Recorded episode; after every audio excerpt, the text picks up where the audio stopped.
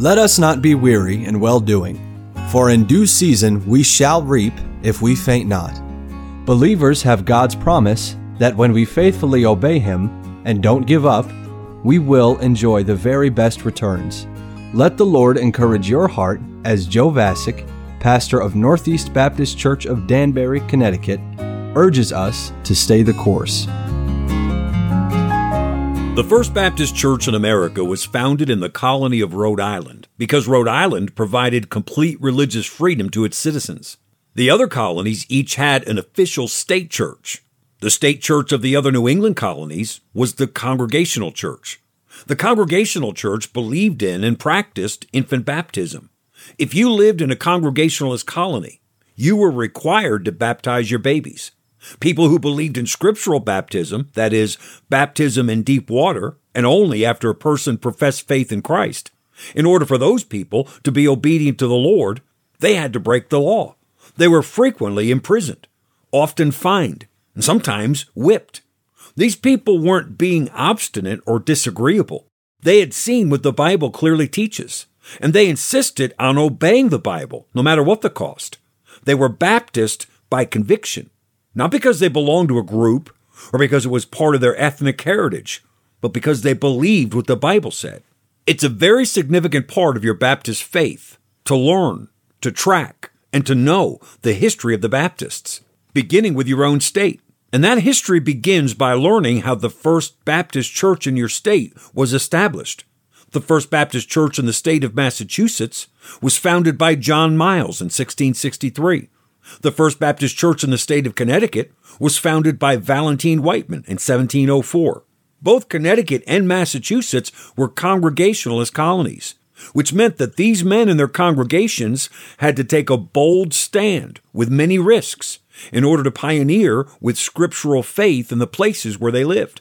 The colony of New York was very different in numerous ways. For one thing, the New England settlements were associated with the country of England and rooted in the landing of the Pilgrims in Plymouth. New York was a Dutch colony rooted in the discoveries of Henry Hudson in 1609, associated with the Dutch East India Company.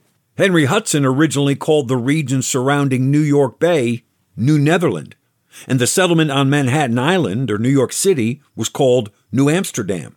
While faith was the driving force of the discovery and settling of Plymouth, the driving force of New Amsterdam was commerce, the official church of the English colonies was the Congregational Church, while the official church of the Dutch settlement was the Dutch Reformed Church. In its early days, the Dutch government of New Netherland was relatively tolerant of people who didn't worship with the Dutch Reformed Church.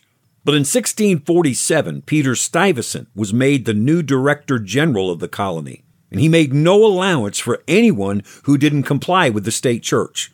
Any preacher or meeting that was not sanctioned by the Dutch Reformed Church was outlawed and punished with heavy fines and imprisonment. During this period, there were non compliant people in the neighborhoods of Gravesend, Flushing, Newtown, and Jamaica who were described by the Dutch government as being tainted with Anabaptist sentiments, which primarily meant that they rejected infant baptism. There's no record that these non compliant people ever formed a church. Restrictions on worship began to change in New York when the English captured the city in 1664. At that time, the English monarchy gave instructions that people were not to be bothered for how they worshiped, as long as they didn't make any disturbance. There's no record of any Baptists meeting for worship in New York until 1712, when a group of people, led by a man named Nicholas Eyres, invited a guest preacher Valentine Wightman, to come and preach to them. Valentine Wightman had established and was still pastoring the First Baptist Church to ever exist in Connecticut. Over the two years that followed, Valentine Wightman returned to New York several times and preached to the people assembled in the home of Nicholas Eyres. Many of those people received Christ as Savior, including Nicholas Eyres himself. Twelve new believers wanted to be baptized as the Bible teaches and they weren't sure how the governor of New York would respond to seeing 12 people being baptized in the river in a religious ceremony. So they decided to have the baptism under the cover of darkness. Five women and seven men went down to the river for baptism that night. The women were baptized first. But before the men were baptized, one of them said, Wait a minute. The whole purpose of baptism is to show that we're not ashamed of Christ. We shouldn't be sneaking around in the dark. So the following day, the group went to New York's Governor Hunter and stated that they believed they had a right to practice their faith by being baptized, and they asked for his promise of protection. The governor of New York not only promised his protection, but he and a group of his men attended the baptism. And after he had seen those people baptized, the English governor of New York said, This was the ancient way of baptizing, and in my opinion, much preferable to the practice of modern times. Nicholas Eyres then registered his house as an Anabaptist meeting house.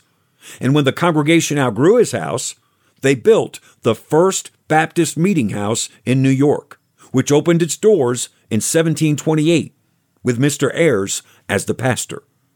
Christian, Baptist heritage is rooted in faith, obedience to God's word, and a courageous pioneer spirit.